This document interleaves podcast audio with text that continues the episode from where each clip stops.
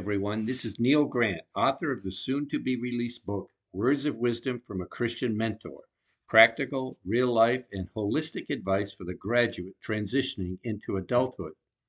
My last podcast was on managing your money and budgeting, and this is certainly one of the most important messages I can give to the young adult, second only to the importance of living a healthy lifestyle. If you missed either of these, I suggest you listen to them and act on that advice, which is very beneficial to you. This podcast addresses the arduous and potentially mysterious task of filing your income tax return. There's a lot of information available out there to help you complete this task, so this podcast will just provide some basic information for you to facilitate your understanding of what is required to complete this chore. This task may be one of the least favorable things you do every year, and in all likelihood, you will procrastinate doing it as long as you can. The best thing to do is to learn how to do it, do it now, so that it isn't such a difficult and hard to understand task to complete in the future, especially when your returns will probably become more complicated. So let's talk about a few basic details. Tax filing deadline. Each year, you must postmark or electronically file your return by April 15th, and if that falls on a weekend, you have until the following Monday. Filing for an extension. You are allowed to apply for a three month extension by filling out the appropriate form and sending it to the Internal Revenue Service, the IRS, by April 15th. Multiple extensions are allowed, but if you owe additional taxes than what's already been withheld by your employer, you will have to pay interest on that amount at a rate of about a half a percent per month. What do you need in order to file your return? This is a great example of the need to be organized. The more complicated your return, the more verification documentation you will need to properly file your return, not necessarily to be sent to the IRS, but kept on file. I keep a very tidy set of files in File Cabinet and at the end of the year, I go through each file, throw out the unnecessary paperwork, and keep those that are needed, as well as those I need as a reference for filing my return. You need to keep tax records for seven years, so you need to maintain a good and orderly filing system so that you can readily retrieve any important documents. This will especially be true if you get audited by the IRS. You will need to have the appropriate IRS forms, starting with the base one, the 1040 form. When filing your return, you will also need your statement showing income from your employer, interest, and any other dividends earned during the year, any investment transactions, and any other income source documents. You'll also have to have statements of taxes paid, such as real estate taxes, etc., interest loan payments, all documentations of contributions, and a clear mind to help you migrate through the forms needed. So, what are these basic forms I keep talking about? First is W 2. This is the form your employer sends to you and the IRS showing your income for the year, taxes that have been collected, and other pertinent information. The 1099 form. If you earn money as a contractor, or other income such as stock transactions, social security, dividends, or interest, or any other types, it'll be reported on your 1099, sent to you and the IRS. The 1040 form. This is a simple two page form to be used when you have a very basic tax return, meaning just your income and minimal amount of deductible items.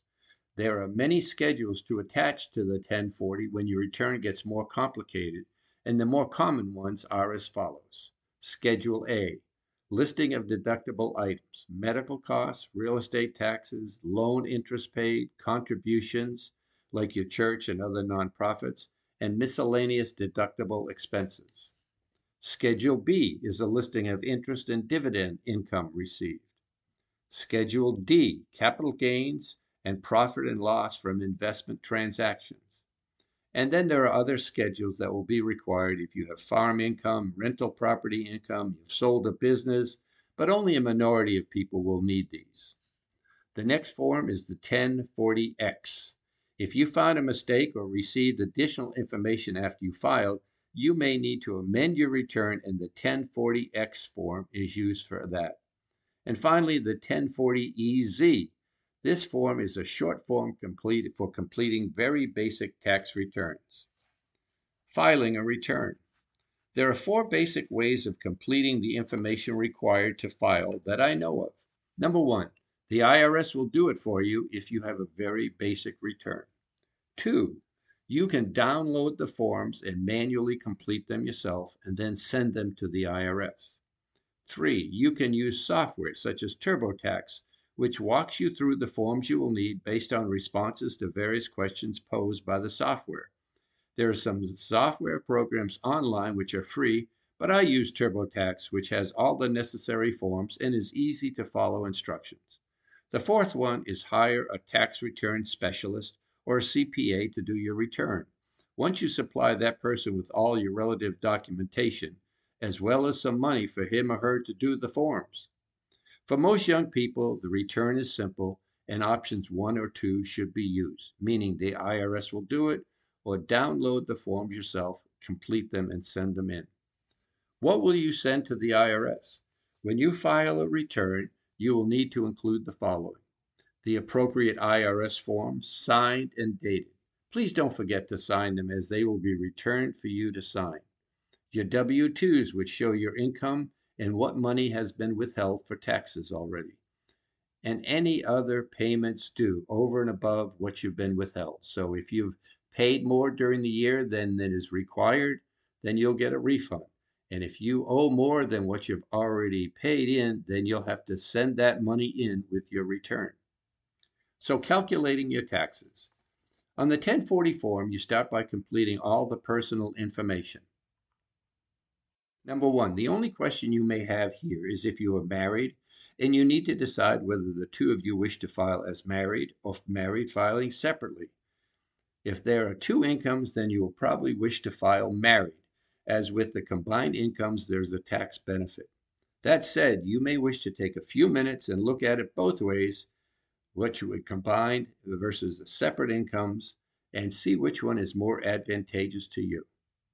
Number two, then you need to enter all the sum of all your income streams, such as salary information, interest and dividend income, gains or losses from the sale of stock or real estate, that's a stat attaching Schedule D, and any other income you have. The sum of all of these entries provide you with your adjusted gross income. Turning the page over, you then need to proceed to calculating your tax obligation. A. On page one, you declared the number of dependents you have, including you, your spouse, and any of your children.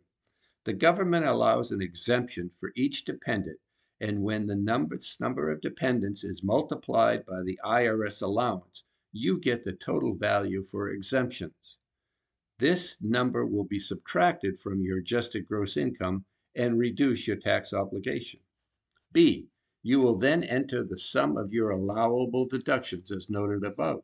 If you do not have a lot of tax and interest payments, contributions, or medical costs, then you are allowed to take the standard deduction which the government allows.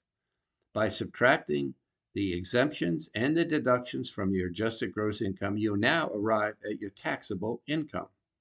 C. You can then calculate or look up your total tax owed. The majority of people will use the government provided tax table, whereby knowing your taxable income and your filing status, whether it's single, married, married filing separately, or head of household, you can see what you owe the government. This amount should then be entered on the appropriate line. D. There are various tax write-offs allowed, which when applied will reduce your tax amount owed, such as purchasing an electric car and other items. And in the unlikely event these exist for you, then that dollar amount is entered. When these are complete, when these are completed, you will know that what you owe and also what has already been withheld by your employer as shown on your W-2 form. If the amount you owe is larger than what has been withheld, you need to include this payment when filing your return. If you have had more withheld than what you owe, then this differential will be refunded to you. In either event, follow the instructions shown in order to make the payment or get the money refunded. And finally, F, don't forget to sign the return, then send it away by mail or electronically. Here are just a few notes. Years ago, I was intimidated about filing my tax returns as I knew very little about it and also had some rental income from our two family house where we uh, first got married. After I graduated from college, I took a course from H&R Block and then started working for them on a part-time basis. And that really cemented in my mind how to complete my returns. I expect there are some online courses now that you can take if you want to learn how to complete the more complicated returns. But with YouTube and other programs out there, this information is now readily available to help you. This write-up, as you can tell, only addresses the basic return, just to help you get started. As your return gets more complicated, you will probably want to get some more education on how to do it so you don't fret about having to do it. Note number two, you need to realize that the IRS has already received all the information you will use to complete your 1040 Schedules B and D from your employer and investment agency. So remember this, it's not nice to fool Mother Nature or the IRS because they already know this information and they know what dollar values you should be using when completing your tax return. If significant differences occur between what they have received from your employer and other sources, especially interest and dividends and stock sale, and what you've reported, you'll probably get a letter from them informing you of this with a request to pay up the differential as well as any penalties and interest. Don't forget that if you have trouble completing your tax return, there are plenty of videos available on YouTube. So you know, just go on to YouTube and watch them. I hope this information has been helpful for you. Don't forget, April 15th will soon be upon you, so don't procrastinate in getting this task done. The takeaway message once you get a basic understanding of completing your tax return, it will be really quite simple, but it's still a task that many keep putting off. As part of staying organized and properly managing your time, just get in the habit of completing it as soon as you get your income statements and don't procrastinate. Just do it. If you find it intimidating, take the time this year to learn how to do it, and that will help you in the years to come and will be a less arduous task. So, this has been a short message today. That's all for this topic. My next podcast will provide the basics of investing, and like this topic, it provides a general overview of this topic along with some advice which will facilitate you being able to wisely invest your hard earned money please visit my soon to be released website, newgradadvice.com. So thanks for listening. So long. Bye.